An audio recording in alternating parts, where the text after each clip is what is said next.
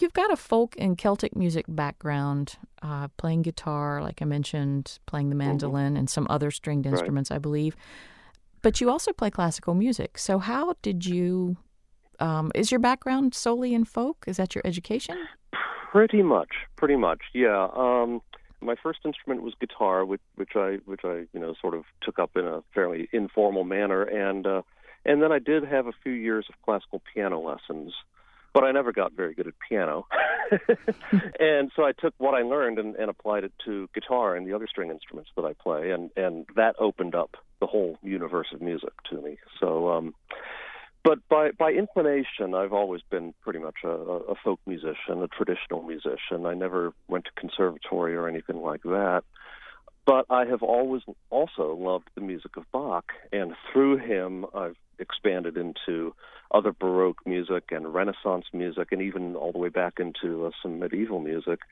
And what I've found is for an outsider like me, not coming from the classical direction, but coming from outside that world and approaching the music of Bach and, and related composers, is that there's a real connection. It, it really kind of makes sense for me to be doing that and traditional Celtic music, the Irish harp tunes of Turlough O'Carolan, and that sort of thing. It all it, it is all of a piece for me. It's not like there's the folk world and there's the classical world, and never the twain shall meet. It's um, it it it, it, it is all one to me.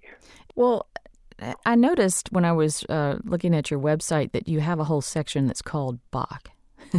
right. And what is it about Bach that um, warrants a whole section on your website. Why do you like him so much? His his music is so amazingly deep. You never get to the essence of it. You never get to the bottom of it. There's always more to discover. Uh, I started playing Bach in in my concerts, in my solo concerts, about I don't know four or five years ago, purely for my own indulgence. Really, I, I would you know I would play my usual uh, repertoire of, of traditional Irish tunes, and uh, and then just kind of for my own personal indulgence, I would throw in a piece by Bach. And what happened, to my complete surprise, I got more response than just about anything else I was doing.